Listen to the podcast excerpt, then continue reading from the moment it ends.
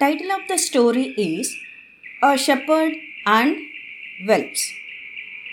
Once upon a time, a shepherd boy named Pullaya took his sheep to a nearby forest every day to graze.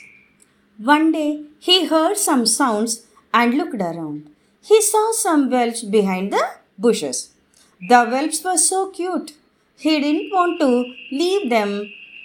He thought that if he took these whelps home, they would grow and protect his sheep. So he carefully took them and put them in a safe and comfortable place. Watching them grow and play happily, he felt he had done a good job and was well pleased with himself.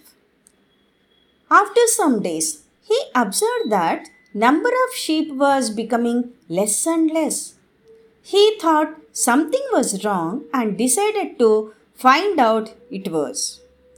That night, he slept behind the sheep's hut. At midnight, he saw the whelps come out and try to kill the sheep. Shouting loudly, Pullaya came out with a big stick to chase the whelps away. All the whelps ran and hid in the cage. Then Pullaya thought that he should leave them back in the forest. He understood that it was their nature to kill and eat. There was no way he could change what was natural to them. The next day, he took all whelps and left them in the forest.